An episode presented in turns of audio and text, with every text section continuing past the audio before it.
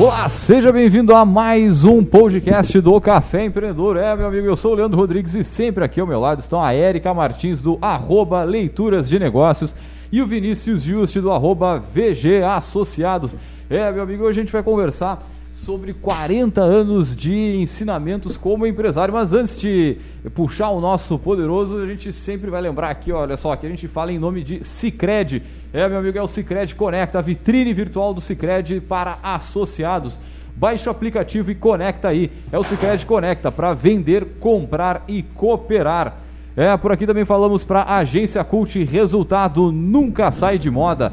Multiplique os seus negócios com marketing estratégico. Acesse agenciacult.com.br e conheça o nosso portfólio. E também pelo café nós falamos para VG Associados Consultoria Empresarial, que atua na gestão estratégica de finanças, pessoas e processos. Acesse arroba VG Associados.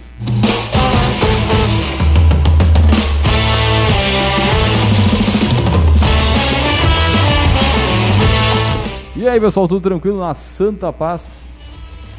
Olá, olá. Começando o nosso programa de número 270. Olha só, Ah, tá, não, não. Subiu. Su- subiu? Tá, Pra quem, pra quem nos acompanhou no, no último programa, a gente deu um pulo porque a nossa estatística não estava bem atualizada, a gente não buscou o canal correto.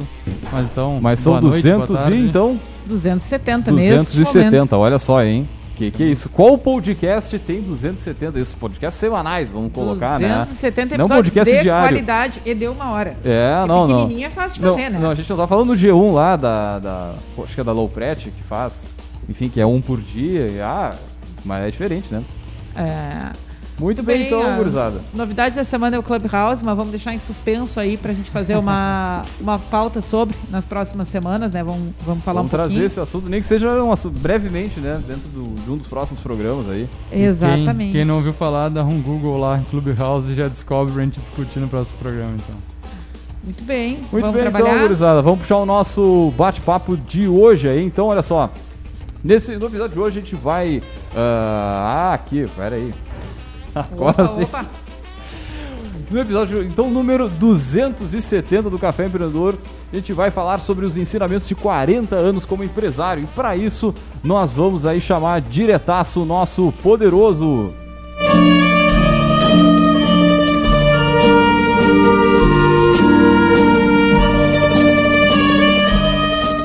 Muito bem, então, para falar sobre os, os 40 anos de, de aprendizados, de ensinamentos como empresário, nós chamamos Paulo Beneman, que é o nosso poderoso da chefão da semana e que atua nos ramos de segurança eletrônica, agroflorestal e vai compartilhar com a gente né, as experiências, conhecimento com a sua carreira como fundador e gestor de empresas.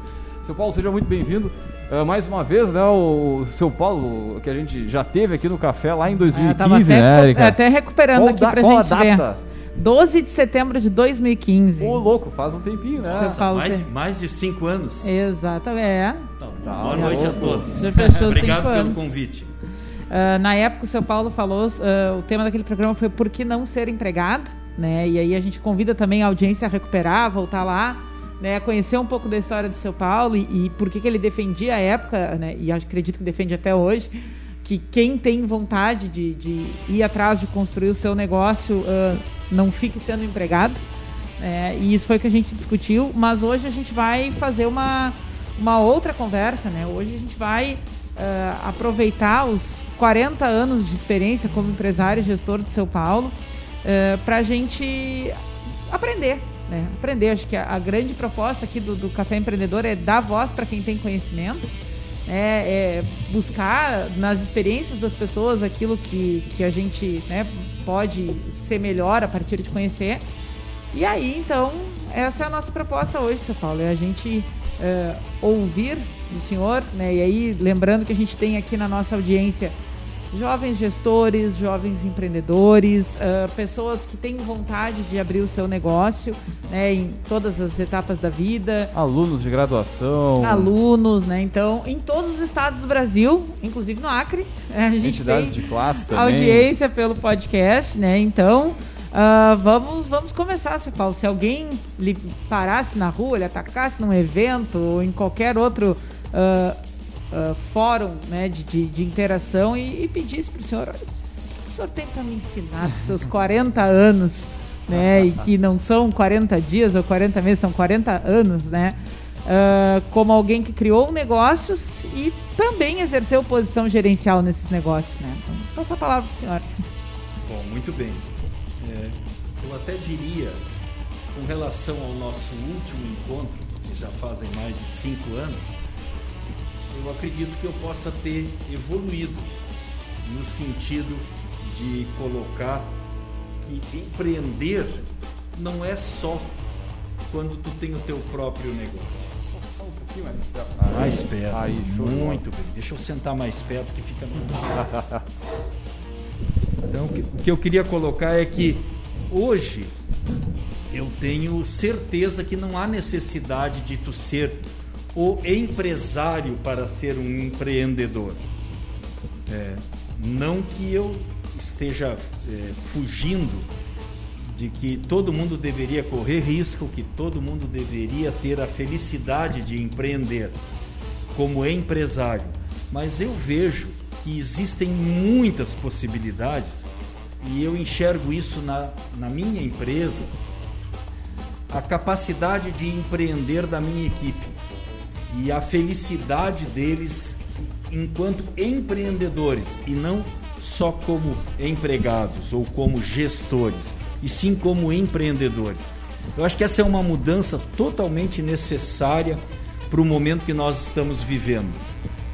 Gerenciar pessoas é a coisa mais complicada que tem. Eu acredito que seja a coisa mais difícil é gerenciar pessoas. Mas alguém disse que o sucesso de uma empresa estaria em gerenciar pessoas e processos. No momento que tu tem essas duas variáveis bem cuidadas, a organização avança. E se tu conseguir trazer para a tua equipe pessoas que, além de gestores, sejam empreendedores, o teu negócio vai ser um negócio de sucesso, com certeza. O teu negócio vai crescer e essas pessoas vão crescer dentro do teu negócio, felizes, realizadas. Eu acho que esse é o ponto alto é, que eu falaria diferente do que eu falei há cinco anos atrás, tá certo?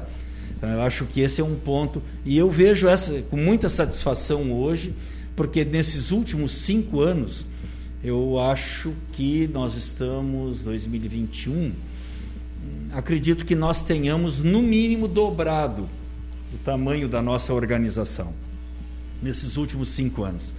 Então, é, isso mostra que esse sucesso não saiu da minha cabeça nos últimos cinco anos. Ele é um somatório de atitudes, ele é um somatório é, de, de, de ideias. Tu só tem que permitir. Tu não pode ser um chefe trancador tu tem que ser um líder fomentador. Acho que essa é a diferença total. Né? E, e chega um determinado momento, e eu estou na eminência de chegar neste momento, em que o founder, que é um título que me deram agora na empresa, né, que é o fundador, ao invés de me chamar de velho ou de idoso, eles acharam essa palavra bonita, né, é, por ocasião dos 40 anos. Então, seu Paulo, o senhor, como o fundador, está na hora de começar o processo lento de saída. E esse processo lento de saída, ele vem sendo construído nesses últimos oito, nove anos, né, mais ou menos dez anos. Ele vem sendo construído gradativamente e eu diria que ele está bastante próximo.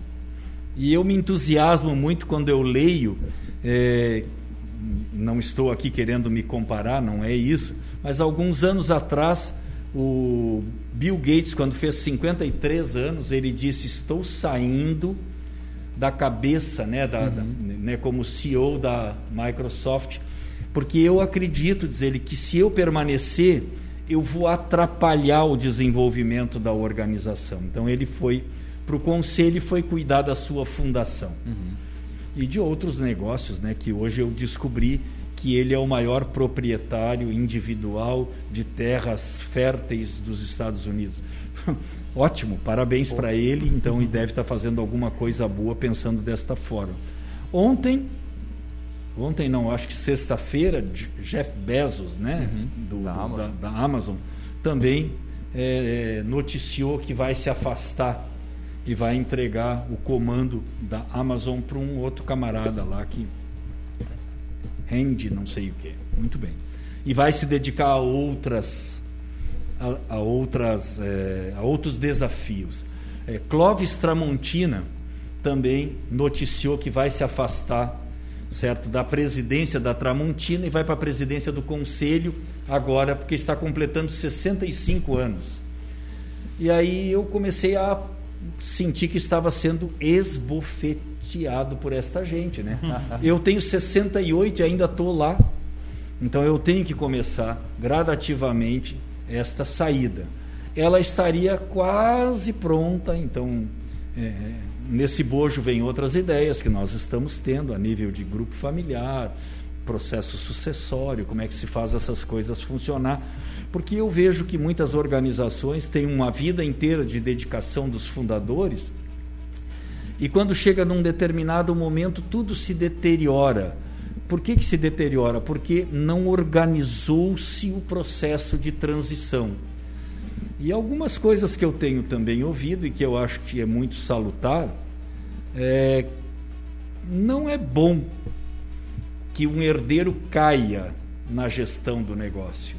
Né? Esse herdeiro cai, ele pode entrar junto e construir o negócio.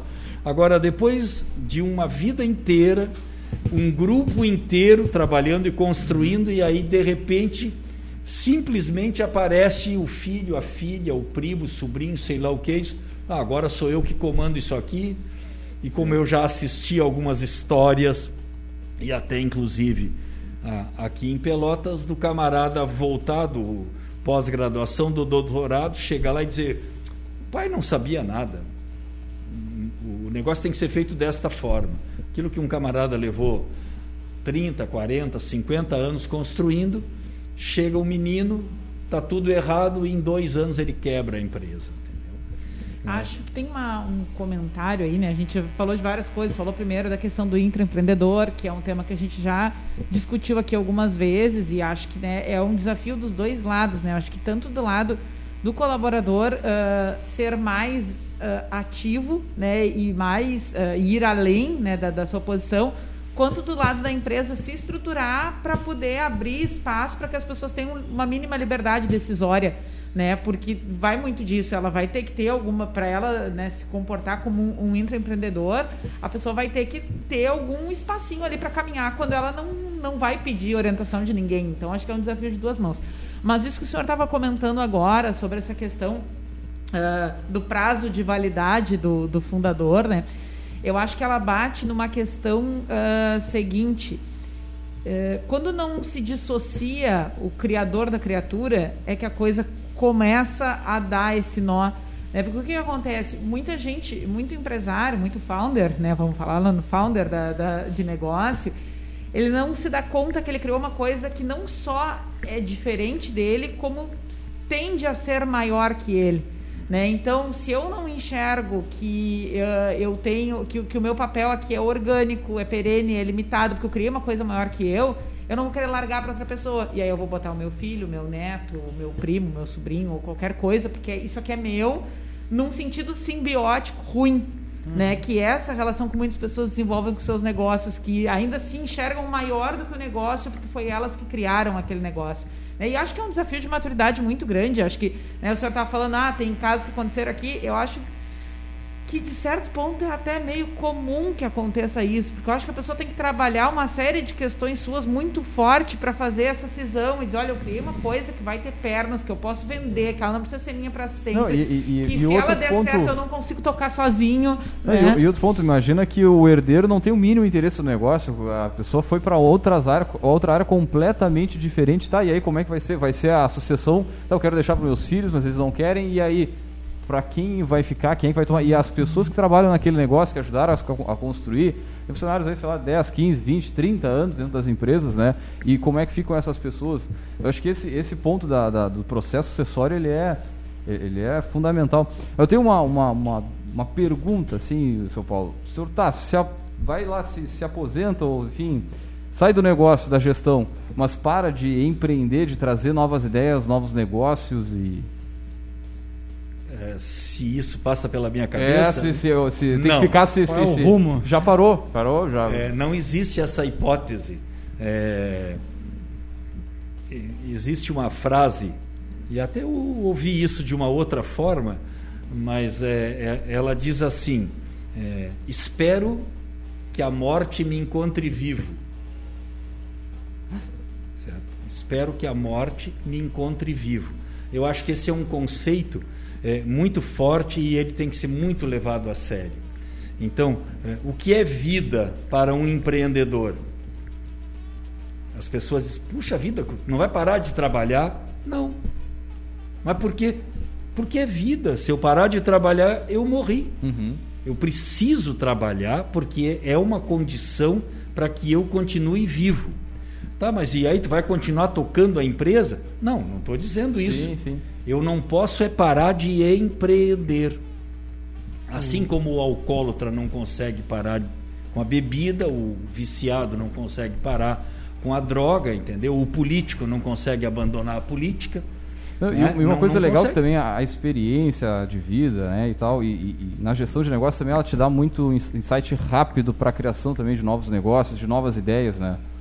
Eu vejo que existem N possibilidades para que um empreendedor não desista nunca né, daquilo que é a razão da sua vida. Existem pessoas que eu chamo de construtores. Vieram ao mundo para construir. Ponto. Só isso. Vieram ao mundo para construir. Construir o quê? Construir organizações, construir é, empresas, construir prédios. Tem que estar sempre construindo alguma coisa o, o, a, o objetivo de vida é, de algumas pessoas é isso. Aí já me perguntaram assim: ah, quer deixar um legado? Sim. O homem ou a mulher que não tem como propósito de vida deixar um legado, uh, faz como o Figueiredo disse, dá um tiro na cabeça, porque tu está atrapalhando o mundo, entende? O que, que é deixar um legado? Ah, não é deixar uma herança para um filho física. Uhum. Mas tu tem que deixar alguma coisa que tenha um propósito maior para a humanidade. Ponto, entendeu? Eu me recordo, há uns 15 anos atrás, eu estava iniciando na atividade florestal e fui mostrar um plantio de floresta de pinos para uma pessoa. E essa pessoa me disse: quanto tempo demora para esta floresta ficar pronta para ser vendida? Eu digo, normalmente 20, 25, 30 anos. Ha, a pessoa riu e disse: E tu acha que tu vai estar tá vivo lá para vender isso? Mas eu não estou plantando para eu colher. Eu estou plantando.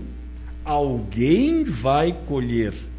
Que pode ser minhas filhas, pode ser minha neta, na pior das hipóteses, e que não é a pior, na melhor das hipóteses, o mundo vai colher e vai usufruir daquela minha iniciativa.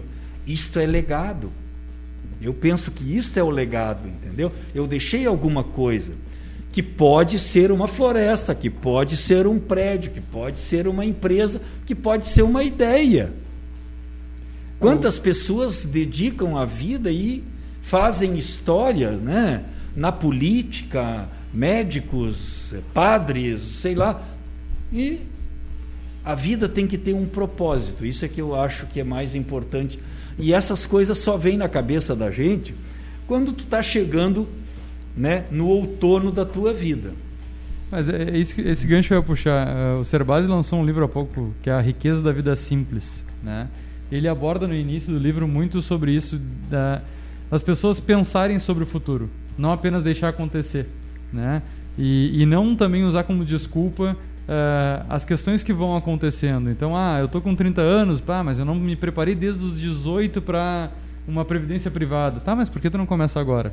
Né? Porque a gente sempre usa alguns gatilhos para deixar de fazer as coisas, mas todo momento é um momento para tu pensar no futuro, seja teu, seja dos demais, Mas como tu dizendo, deixar esse legado, né? Tu pode deixar legado com 70 anos, com 80 anos, com 90 anos tu pode construir Com um certeza. legado. E as pessoas acabam sempre usando escoras para, ah, mas eh, já passei por isso, ah, porque agora já passou isso, ah, mas eu não tenho mais tempo para fazer isso. Sempre dá tempo. Ah, acho que o segredo é exatamente esse, é tu focar em algo, né? Focar em um objetivo e buscá-lo, não importa quando for. Tu pode ter 18 anos e focar um objetivo dos 30 de aposentar. Qual o problema? Né? Se tu tem claro isso e sabe como buscar. Então, é, acho que é, é bem legal isso, porque tem muita gente só vivendo. Tem muita gente. Só Aquela- correndo atrás do boleto. É, aquela- sempre a mesma desculpa, né? De, bah, Tia, É. então baixa os, baixa os boletos, né? Acaba com os É. boletos, então. Dá um jeito, né? Senão vai Eu- mudar a eu- receita. Eu, eu né? até acredito que me parece que a maioria, né, a maioria se queixa e vai indo, né? Vai indo. Não faz muito mais do que isso. Eu acredito que tu possa é, comandar a tua vida, né? Tu pode definir a tua vida. Mas falando em empreendedor, voltando só um pouquinho, eu ia fazer uma colocação objetivo, propósito, né? Mas vamos pensar em objetivo. Meu objetivo daqui a 10 anos é tal coisa. É, existe uma outra história que diz assim: se tu sai correndo de carro e um cachorro te acompanha, quando tu para o carro ele não sabe o que fazer. Pronto, parou o carro e ele fica lá doido. Então, é, trazendo isso, o importante não é atingir o objetivo, o importante é a caminhada, certo? O prazer do empreendedor está na caminhada, a satisfação do empreendedor está na caminhada. Quando ele chega, provavelmente ele precisa ter outro objetivo para continuar caminhando. Porque se ele chegou naquele ponto e para, ponto. Eu vejo pessoas que se preparam para a aposentadoria. Pronto, e agora? Né, Eu li um estudo americano é, há uns três anos atrás. Eles fizeram uma pesquisa com os grandes fundos de pensão americanos e é, pessoas que se aposentavam até 55 anos tinham uma sobrevida até 85 anos em média, mais 30 anos de sobrevida após a aposentadoria, porque tinham tempo de recriar sua vida com novos objetivos, com novos objetivos e tal. E quem se aposentava com 65 ou mais, a média de sobrevida era dois anos. Dois. E eu fiquei encucado com aquele negócio. Né? Por que isso? Por que, que depois dos 65 tu não consegue mudar? Porque tu está habituado, viciado, doutrinado para seguir trabalhando. E um belo dia eu fiz uma ligação para um senhor, que era diretor do Banco Central em Porto Alegre, eram nossos clientes, e eu liguei para pedir uma informação qualquer.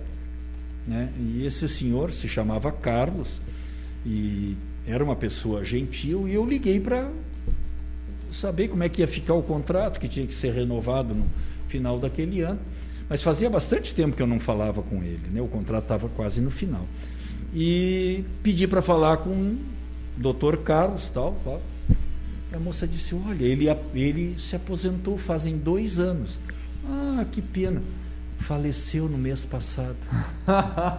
Nossa, aquilo foi um, um choque Bah, tá de confirmação com aquela tese ou com Sim. aquela pesquisa americana. Então eu acho que quem tinha que parar já deveria ter parado. Na minha vida, eu acho que eu posso é diminuir o jogo, Uhum. né? Jogar com mais leveza. Se uma coisa não está dando certo, deixa para amanhã. Provavelmente vai dar certo amanhã. E Escolher- se não deu certo, Escolher a partida. então, isso muda bastante com o passar do tempo. Agora, deixar de empreender, eu não enxergo possibilidade. E empreender não é somente com é, iniciativas com fins lucrativos ou com fins econômicos. Eu acho que as pessoas podem, e eu tenho amigos que se realizam em trabalhos filantrópicos organizados, onde eles conseguem colocar todo o seu sua experiência de vida, toda a sua organização e tornam verdadeiras empresas filantrópicas porque levam para lá todo o seu conhecimento. Não é pegar, dar 50 reais uhum. porque o cara precisa comprar pão, dar 100 porque ele tem que comprar leite. Puxa, tem alguém passando fome, vem aqui um pratinho de comida. Tudo isso é bonito.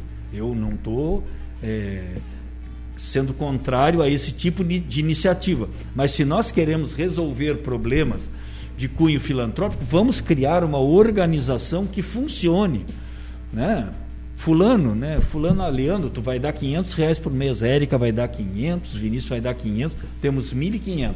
Paulo dá mais 500, temos 2 mil. Nós podemos criar um projeto que 2 mil por mês está garantido aqui, tu entende? Para dar quentinha para o pessoal aos sábados. Eu acho que esse é o ponto onde o empreendedorismo pode vingar e a capacidade de organização podem vingar num outro setor que não seja só ganhar dinheiro. Está me entendendo? E isso são legados. Eu continuo falando sobre o, os legados que nós temos obrigação de deixar. Tem uma outra pergunta. Não dá. Uh, até também para quem nos escuta, né, convidar para acompanhar a página arroba Escolhi Incentivar no Instagram. Eu tenho uma coluna toda semana lá que eu falo sobre saúde e trabalho. O Vinícius e a Larissa, lá da empresa do Vinícius, tem uma coluna uh, sobre finanças que está ampliando agora para gestão de forma mais ampla, né? Uhum. E na minha coluna da semana passada eu fiz uma reflexão sobre uh, a dualidade, né, e, e, os desafios e como é que a gente harmoniza vida profissional e vida pessoal quando a gente está uh, vivendo a experiência empreendedora, né? Quando a gente está à frente de um negócio e a gente se confronta todo dia com aquela coisa tipo uh, a minha família está concorrendo com o meu negócio, como é que eu harmonizo tudo, onde é que eu dou prioridade, como é que eu escolho. E acho que isso é um tema, uma, uma dúvida, um desafio para a totalidade dos empreendedores, né? Se não é a família, é um esporte, é um hobby, é alguma coisa, né? Uh, de, por onde se caminha né, para não viver, para não se viver só de trabalho, mas também para não se ser negligente só com o trabalho, no momento em que eu estou à frente de um negócio que eu criei, um negócio que eu quero que ele dê certo. Então acho que seria interessante se o senhor pudesse também uh, uh, comentar um pouco na sua história como é que o senhor viveu essa questão de, de manter vida pessoal e vida profissional, que eu acho que, né, para quem já está no adiantado da caminhada, dar alguma dica para quem está tentando se achar né, nesse desafio, eu acho que é, é bem importante. É interessante esse questionamento. É. Existem perguntas assim: o que, que é mais importante, o teu trabalho ou a tua família? É muito comum isso. Talvez de uma forma bastante direta, mais importante é o trabalho. Se não tiver o trabalho, tu não consegue sustentar tua família. Então, tu não vai ter nem trabalho nem família. Então, esse é um conceito. Né? Claro, isso não pode ser levado a ferro e fogo. Mas em casa que não tem feijão, todo mundo né, não, não funciona. Então, eu creio que o trabalho ele é muito importante. A família também é muito importante. Como tu carregar isso, eu acho que nesse ponto talvez não dê para planejar tanto assim.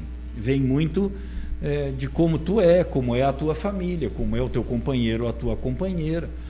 As coisas não vão dar certo. No meu tempo a gente pensava um pouco diferente de hoje. Hoje as coisas são um pouco mais leves nesse sentido para tomadas de decisão, mas quem tem 45 anos de casado já é um pouquinho mais complicado. Então, tu já tem outras variáveis no meio, que é toda uma convivência e tudo mais. E, e eu acho que essa parceria ela é fundamental para que tu tenha sucesso.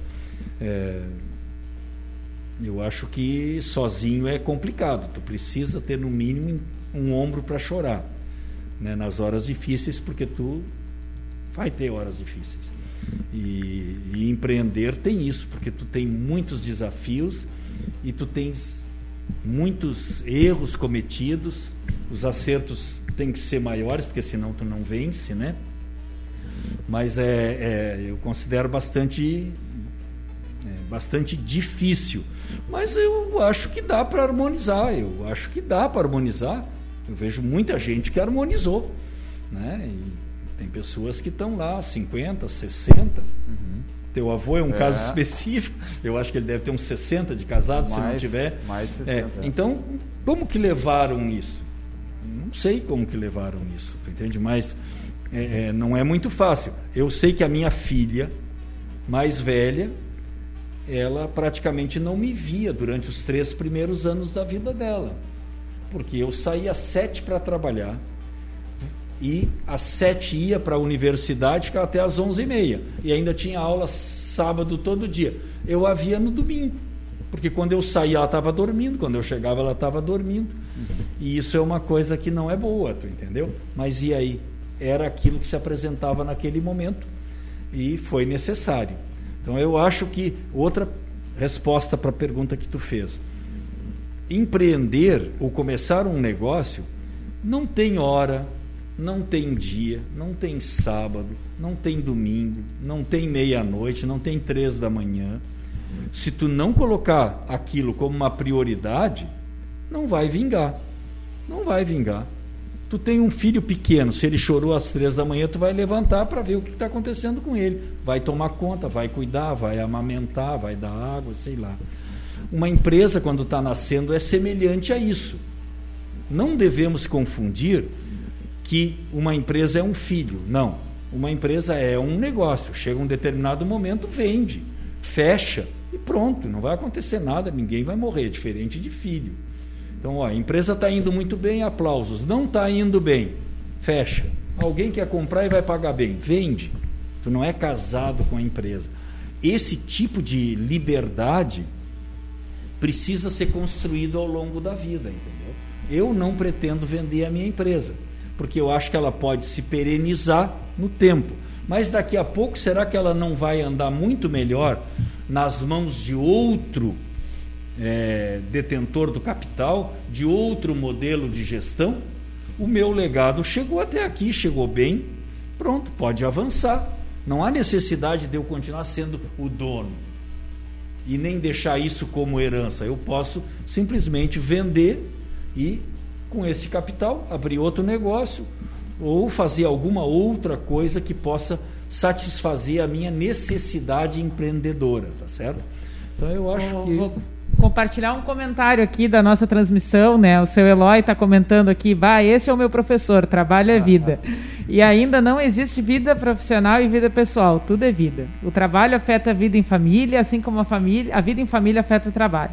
Essas relações impactam sobremaneira na felicidade ou na infelicidade de quem trabalha. Grande abraço, oh, seu Eloy Tramontim, obrigado aí pela audiência, né? Obrigado, Eloy, grande amigo um excepcional profissional da administração. Com certeza. Fico honrado com o comentário. Acho que um, um ensinamento que a gente pode trazer aqui para o seu Paulo comentar um pouquinho é a importância do tempo. Né? E acho que quando a gente começa a sair da operação, é, a gente começa a ter muito mais tempo para fazer é, coisas que, por vezes, gera muito mais resultado do que a própria operação. Né? É, a gente tem um problema no, no é, de uma forma geral, da cultura geral das empresas, que é, o, o, ócio ele nunca é criativo. Hoje em dia a palavra procrastinar está muito é, em moda e tu não pode ficar parado que tudo é procrastinação. E muitas vezes o, o tempo que tu está sem trabalhar de fato ou que tu está fazendo relacionamento, ele é tão ou mais importante do que o tempo de operação. É, como é que é, é esse é, após, né, então todo o turbilhão de iniciar uma empresa, de estabelecer essa empresa, é, ter mais tempo, principalmente para uma rede de relacionamento. Quanto isso alavancou né, a tua vida como empresário e quanto isso é, ajudou no, no, desenvolvimento das tuas empresas? Como é que tu vê essa, essa questão?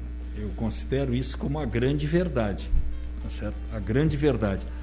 Ela demora para acontecer, porque tu está muito preso naquilo que costumamos chamar de chão de fábrica.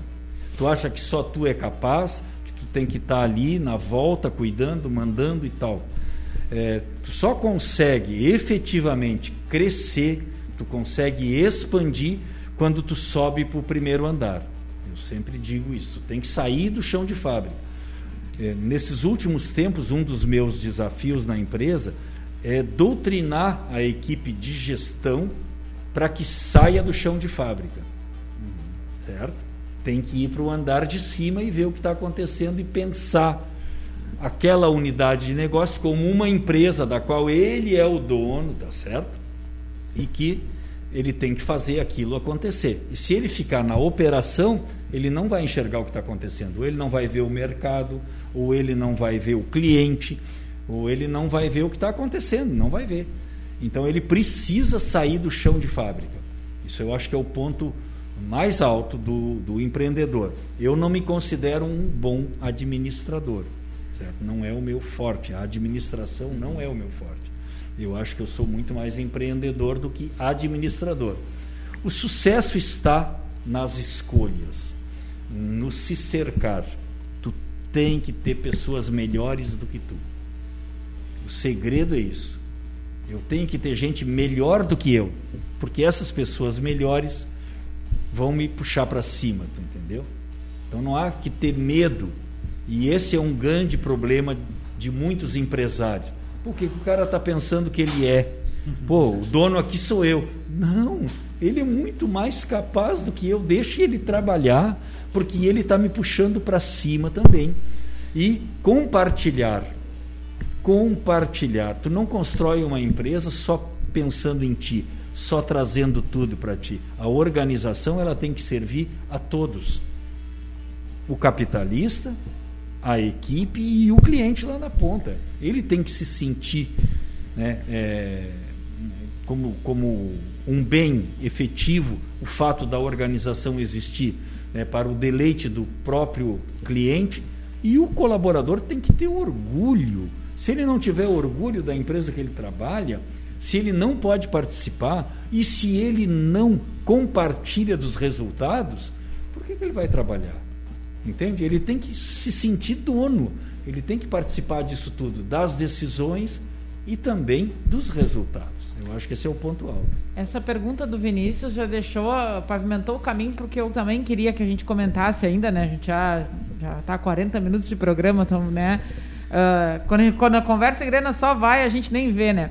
Uh, o Vinícius falava, né? Então da questão do uh, que um dado momento da trajetória se começa a ter tempo, né? E muitas vezes uma das coisas que motivou a pessoa para abrir o negócio foi isso: eu quero fazer a minha agenda, eu quero ser dono do meu tempo, eu quero. E por um bom tempo ela ficou presa naquilo ali e não viu isso acontecer, né? E não viu a autonomia que ela achou que ia ter, o tempo livre, né? A, a flexibilidade de agenda, mas num dado momento a chave vira e isso acontece. Uma das coisas que eu acho que é determinante para essa virada de chave acontecer uh, é o quanto o empreendedor que está lá com aquela posição também gerencial dentro do negócio consegue perceber uh, a importância de delegar tarefas e o quanto ele consegue objetivamente separar o que, que só ele pode fazer, que se outra pessoa fizer vai dar errado, e o que, que ele pode deixar para quem está sendo pago para fazer aquilo ali fazer e ele não precisa botar a mão para acontecer. Só que eu acho que vai muita cabeçada na parede até chegar essa epifania, né? Tipo, ah, não, isso aqui é só eu mesmo, né? Isso aqui eu posso abrir mão, porque tem gente até mais qualificada que eu para fazer. Né? Então, uh, como é que foi nessa na sua trajetória a questão de aprender a delegar? Né? E eu digo aprender porque eu acho que é uma dificuldade para todo mundo. E acho que para quem uh, é proprietário do negócio é mais ainda, porque uh, e, uma questão mais profunda, uh, aquilo tudo é teu, entende? É o que a gente conversava off aqui antes de entrar no ar. Ah, se der uma zebra com tudo, quem responde é a minha casa, é o meu carro, é a, a comida do meu filho. Né? Então, acho que existe um, um tipo de envolvimento eh, emocional com a empresa que quem afundou tem, né? e, e quem responde por ela tem, que não é o sentimento médio das pessoas que estão lá por uma relação profissional. E eu acho que isso é um, um dos entraves na hora de aprender a delegar. Né? É, é, aquela falsa ideia de que, ah, não, mas é eu que sei o quanto isso aqui vale, então é eu que tenho que tomar essa decisão. E aí daqui a pouco a agenda está super lotada e não tem uma qualidade de vida e não tem nenhuma qualidade de produtividade de trabalho, né? Então, uh, se o senhor puder contar um pouquinho como é que foi essa sua experiência em relação a delegar uh, tarefas, né? 40 anos de experiência aí, como é que foram essas questões quando foi preciso abrir mão e dizer, não, assim, eu não posso mais cuidar disso a partir de agora, eu tenho que confiar no trabalho do outro.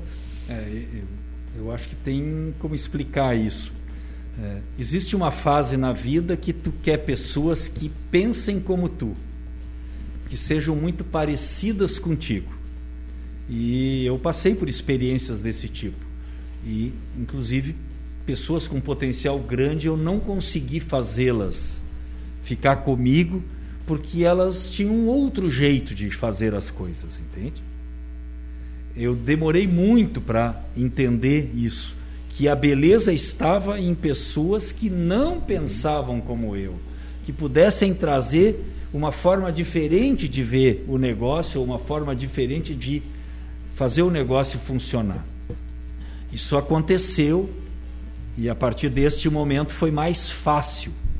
Então, ah, eu sempre digo, a, a pessoa mais é, importante dentro da minha organização hoje, que é o meu superintendente, eu digo para ele: nós nos completamos. E cada vez né, ele completa mais, tu está me entendendo? Né? Porque ele está pronto para é, assumir as rédeas sem nenhum problema.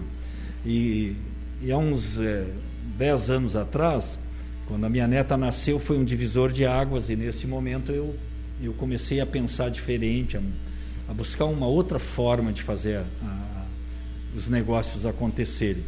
E, e a frase mais importante que eu consegui dizer para a equipe, a equipe conseguiu entender, eu preciso ser invisível.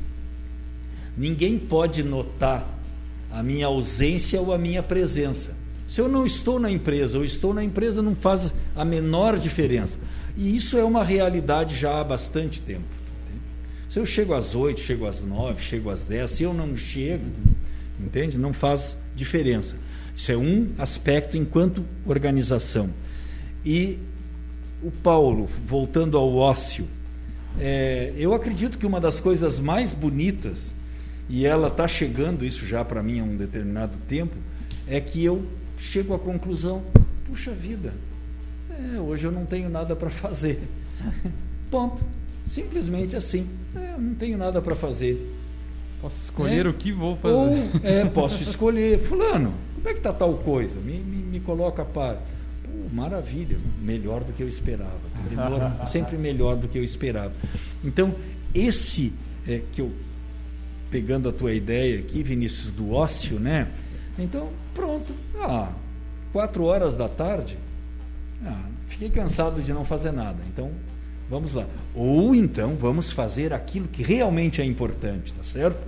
Vamos pensar o futuro da organização, vamos pensar outras organizações, outros negócios, outros caminhos, entendeu? Então hoje eu vou me dedicar à entidade de classe que eu sou presidente. Hum. Pronto, vamos discutir isso aqui.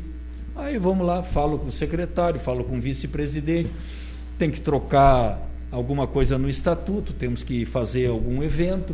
Pronto, aquela tarde eu me dedico àquilo. Tá ótimo. Pronto, tá tudo organizado, funcionando, beleza, pronto. Me recolhi. Amanhã vamos pensar em algo diferente. Por quê? Porque a máquina, aquela organização principal, ela está andando normalmente. Não se faz necessária a minha intervenção. Então eu acho que isso seria a plenitude da empresa, tá certo? E eu acho que também seria o ápice do empreendedor naquele negócio. E isso pode se tornar hum, alguma coisa, né? Vamos pegar o, o Bezos agora, né? Por que, que ele está saindo? Porque ele acha que ele pode fazer outras coisas mais importantes, né? criar novos negócios, fazer novos investimentos, ou sei lá, ele não está entrando na área espacial agora, uhum. né? Sei lá, então são coisas que tu pode pensar, o que, que eu poderia fazer de diferente? Né? O que está que, que tá aí? Quais são os negócios mais importantes para o futuro? O que, que vai dar certo daqui para frente? Né? Será que o meu negócio ele tem possibilidade de se perenizar? Quantos anos ele teria? Agora, na sua fala, eu noto que tem sempre um, um quê assim de, de estudo, de se manter bem informado, né? E aqui no Café a gente também sempre, toda semana, a gente dá uma dica de livro, porque mas a gente entende que isso é importante para o empreendedor. Eu gostaria de saber, na, na, na, sua experiência, dos 40 anos, qual a importância que teve o estudo a, e o se manter informado. Para quem está começando aí, para quem está entrando nessa seara, Bom, é, vamos lá. Sem estudo, sem preparo, não tem, não tem nem como começar a caminhada, né? Então eu acho que é, é fundamental isso, né? Eu vejo pessoas assim que acham que tem o segundo grau e não, não precisa respeito, mais nada para empreender. É isso, não, não Não que não tenha pessoas que empreendem uhum. sem ter uma faculdade e tal, tal, mas isso são as exceções, né? Não, não é a regra. Então, o preparo, o conhecimento é fundamental. Ler, sim. Informar-se, sim. Deus me livre, tem que estar lendo jornal todo dia. Tem que estar. Não é só ver filmezinho, tem que ver o, a CNN, tem que ver não sei o quê, tem, tem que estar preparado, tem que entender o que está acontecendo no mundo isso não é muito normal, porque isso não é sempre agradável, né? Não é sempre agradável. E no ponto que o Vinícius falava, a questão do tempo, né? Muitas vezes tu usa essa desculpa, não, passei o dia inteiro na, correndo aqui, não consegui nem abrir o jornal, nem dar uma olhada não. nas notícias e se manter informado, né? O empreendedor que está lá começando aqui na, na, na porrada. A né? pandemia começou com uma gripe lá na China, né? E a gente tinha essa informação desde quando? Né? É verdade. Tem gente que não tinha. Tem gente que. Ah, enquanto a gente pensava, é lá na China. É? Não vejo. Ah, vem esse assunto. Ah, é lá na China. Vamos pular. É, eu vejo assim. É, quanto por cento da, da população é, consegue sair do daquele nível mediano né, uhum. e se destacar? É um percentual pequeno. O Brasil tem um nível de escolaridade baixo. Mas como? Tem tanta gente com curso superior. Bom, para aí, curso superior não quer dizer nada. Vamos ser sensatos, né? Tem gente com curso superior que não sabe escrever, que não sabe falar, né? E pronto. E aí, aí, ah, eu tenho um diploma, então eu mereço tanto. Não, não existe. Tem muita gente que não tem diploma e merece muito mais.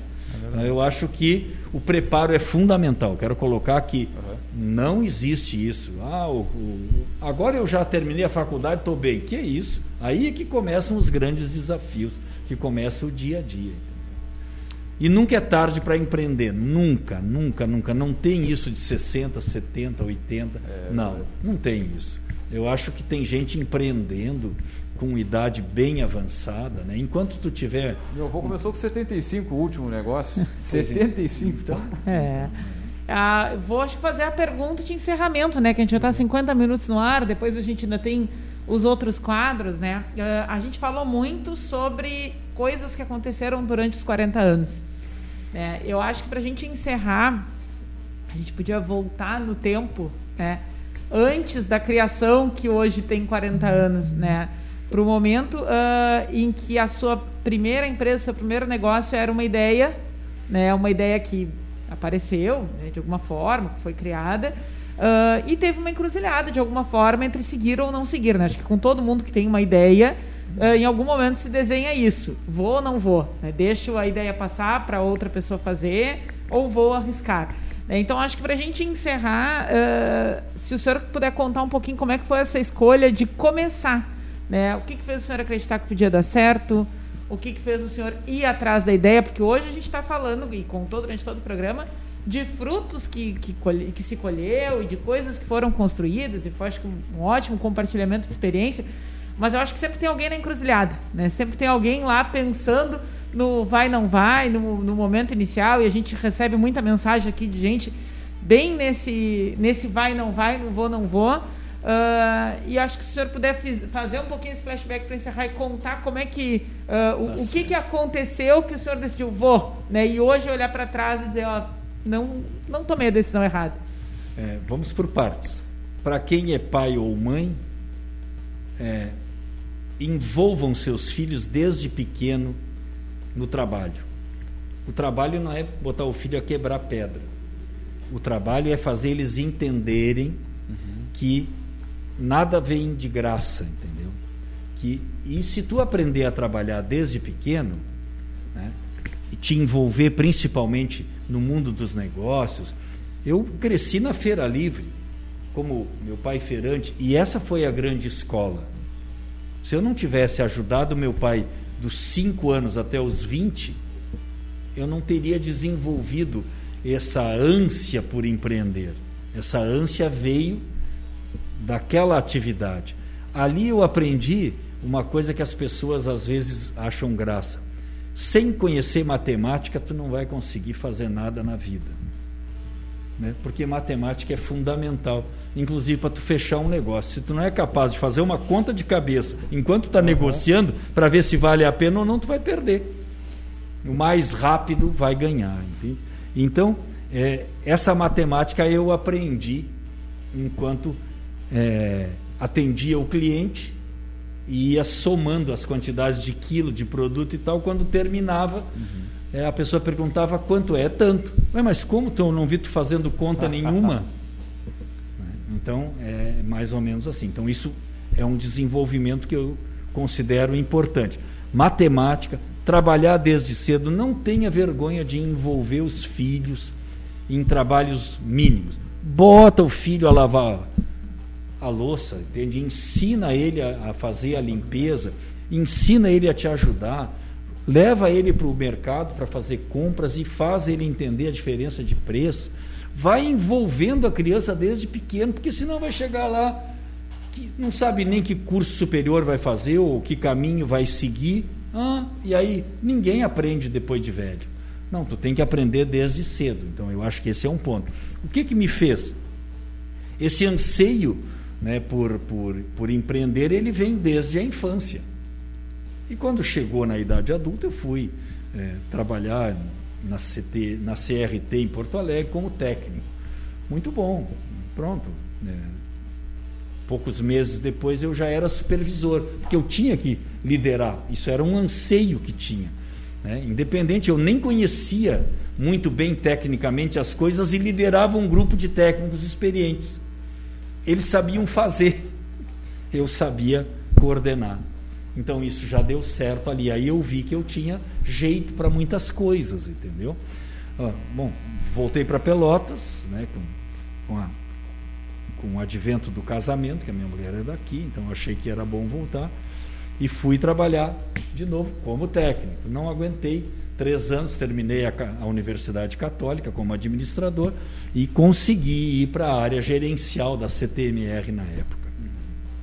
E aquilo foi uma grande escola. Foi uma grande escola e, e eu digo nós porque eu fazia parte. Nós conseguimos criar uma companhia diferente, que era, um, que era vista no Brasil inteiro, embora pequena mas ela era vista pela sua qualidade, pela qualidade dos serviços prestados, né? pelos resultados que ela produzia. Então teve.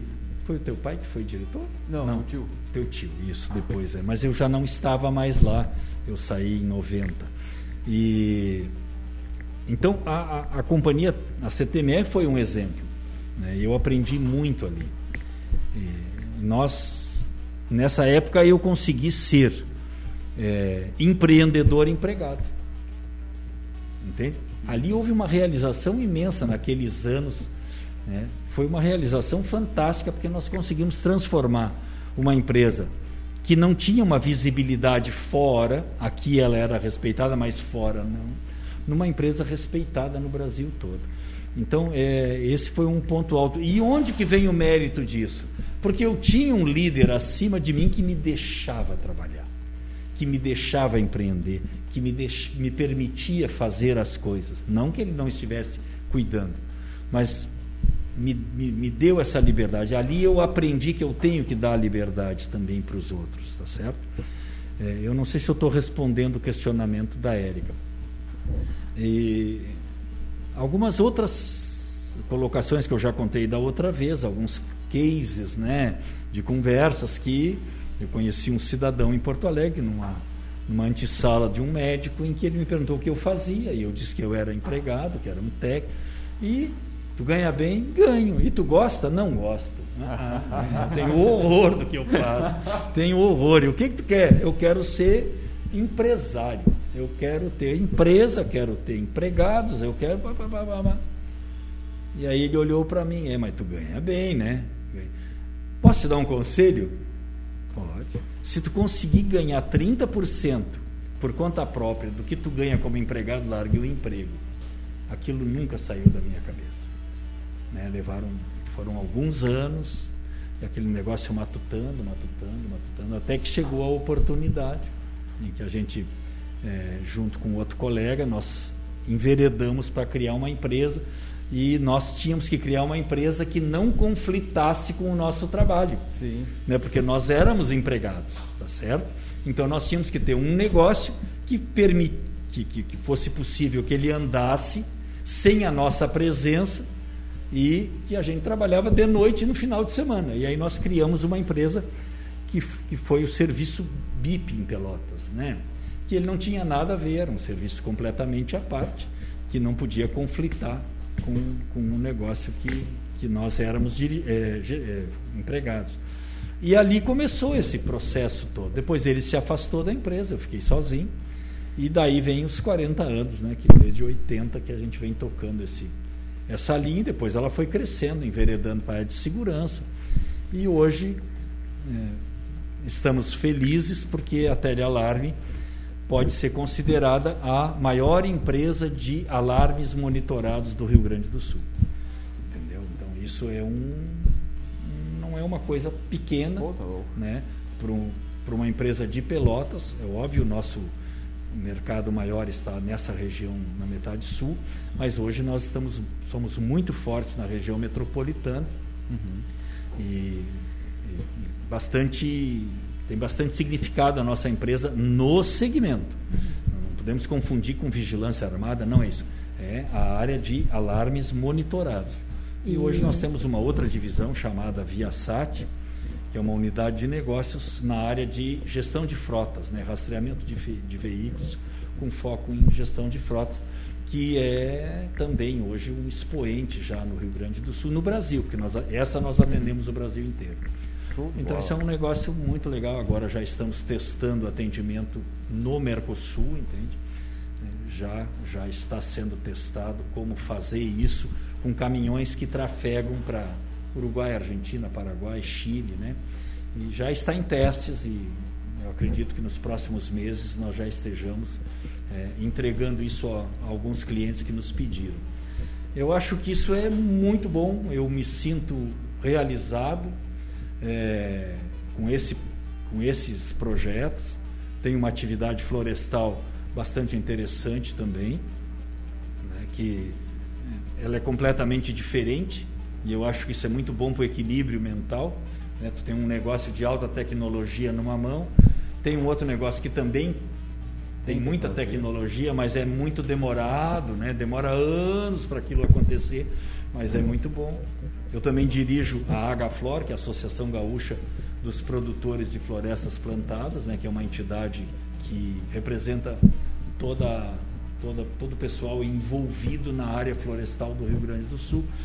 Isso é uma, é uma, é uma dádiva, é muito bom também tu lidar com isso, tu consegue ajudar produtores, tu consegue criar essa interface entre a indústria e o produtor. É, e mexe bastante com, com esse conjunto todo. Então eu acho que eu estou num momento muito bom, entende? E eu li esses dias que a, a maior, o, o, o, vamos dizer assim, a, a capacidade é, do homem e também isso é da mulher quando a gente fala o homem é o é, dos, dos é, 60 aos 70 seria o, a, a, fase áurea e dos 70 ao, aos 80 assim, o segundo melhor momento da vida, entende? Em termos de trabalho, em termos de tudo, geral. E eu começo a acreditar. Mas tem uma outra frase, e a Érica sabe bem disso, porque ela já me ouviu falar muito, eu acho que a vida é uma hora. E dos 30 aos 40 minutos é o período da decisão. Não é o melhor momento da tua vida, mas tu vai ser o que tu decidir ser nesses 10 anos. Depois dos 40, a covardia toma conta, o medo do risco, papapá. Até os 40, joga tudo que tu vai, o que é teu é teu, entende? Ninguém vai ser menos do que tu é. Se tu chegou aos 40 desse tamanho, no mínimo aquilo tu vai ser. Não tem esse negócio assim, puxa vida, eu era tal coisa e agora não sou mais. Não. Vai ser mais.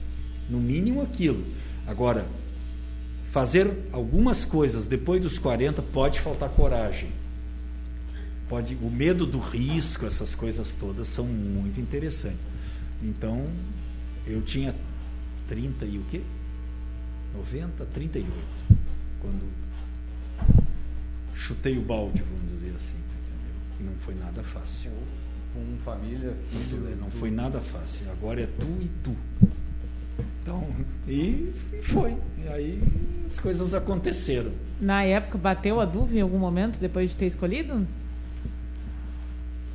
É, eu poderia ter ido com uma bengala, quer dizer, fica garantido o emprego, se tudo der errado eu posso voltar.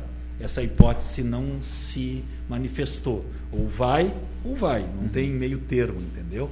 Então é tipo assim, ah, vou pedir uma licença por cinco anos, se eu quebrar a cara eu volto, o meu lugar está guardado, entendeu?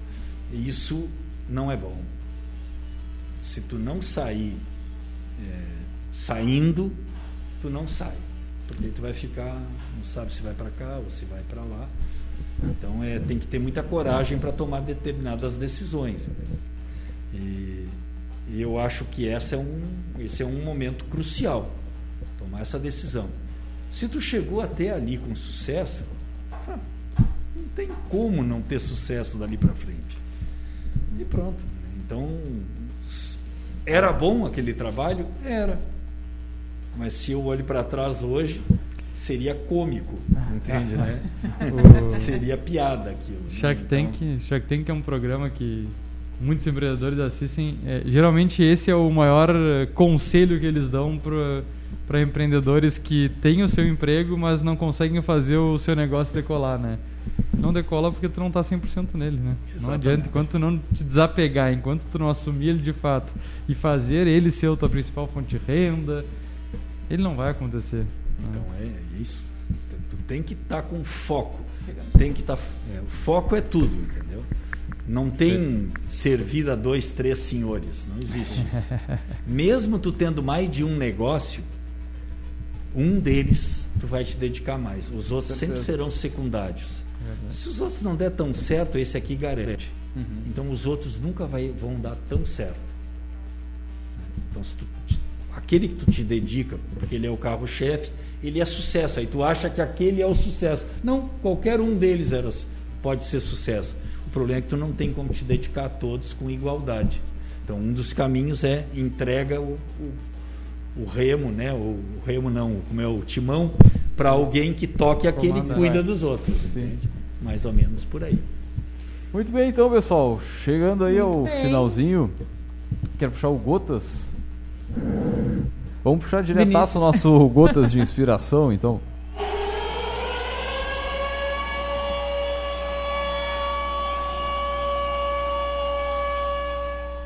Disciplina é escolher entre o que você quer agora e o que você mais quer.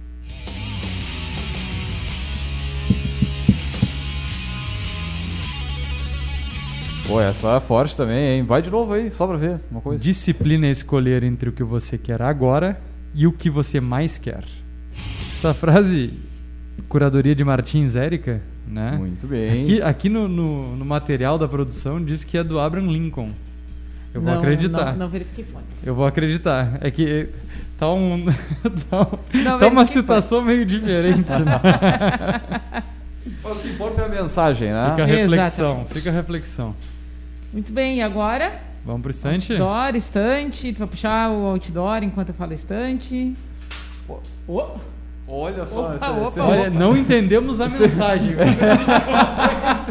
Pô, o pessoal que estava só ouvindo aí, caiu uma, uma câmera aqui, enfim. Mas vai que vai, né? Uh, vamos puxar o. Vamos avisar o outdoor e tá. aí a gente puxa. E eu faço a estante. enquanto. Tá.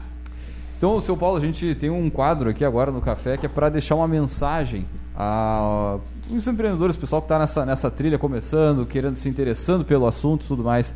Mas uma frase uh, que sei lá, que incentive, que encoraje algo que seja importante para ti. Pode ser uma frase tua, pode ser de algum autor, enfim, mas a gente chama o outdoor do empreendedor. Uma, imagina uma faixa de 40 por 40 na Avenida Paulista lá, todo empreendedor né, o Brasil inteiro passa ali. O que, que, o, que, que o senhor deixaria de, de mensagem? Não tenha medo arrisque. Eu acho que esse é o ponto alto. Não tenha medo. Prepare-se e arrisque. Ui. O máximo que vai acontecer é tu não perder nada, porque tu não tem nada. Certo? Eu podia ter feito um grande negócio hoje, esse negócio deu errado. Aí eu fiquei um pouco triste no momento, e isso é verdadeiro, estou contando uma história verdadeira que aconteceu hoje à tarde, mas simplesmente eu não perdi nada. Eu deixei de ganhar. Sim, Pô, sim. Provavelmente amanhã eu vá ganhar. Tá Mais certo? ainda, né? Mais um ainda. negócio maior então, ainda. Arrisque-se, arrisque. Você não tem nada, entende? Aquilo que você ganhar é lucro. Nascestes nu, ponto, né? Então, essa é eu acho que é por aí. Não tenham medo. O medo é o que nos destrói, certo? E esse é o livrinho mais esperto que o diabo. Recomendo que todos leiam. Mais Napoleão Hill. que o é, diabo. ainda não teve aqui no Napoleão Hill. estante, mas foi o mais vendido de 2020 no Brasil.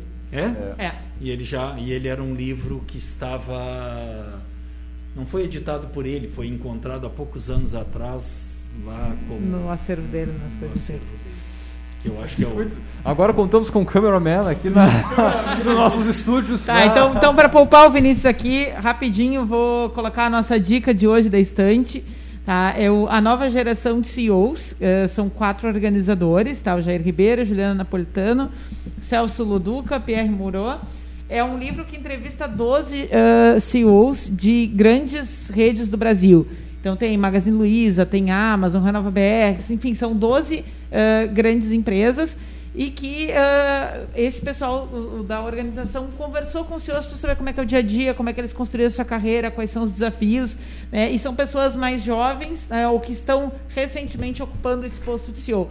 Então é bem interessante para entender um pouco a dinâmica dos negócios, para onde as coisas estão indo, né? processo sucessório em vários casos. Né? Então, é entrevistas e narrativas, é um livro curtinho, ele tem 182 páginas, pensar que são 12 entrevistas, da, né, cada entrevista é pequena, relativamente pequena, e a gente consegue entender um pouco ah, né, como é que é ah, a dinâmica gerencial ah, em grandes empresas, em grandes redes aqui do Brasil. Então, fica a nossa dica de hoje, a nova geração de CEOs, depois, durante a semana, entra nas postagens aqui da nossa página.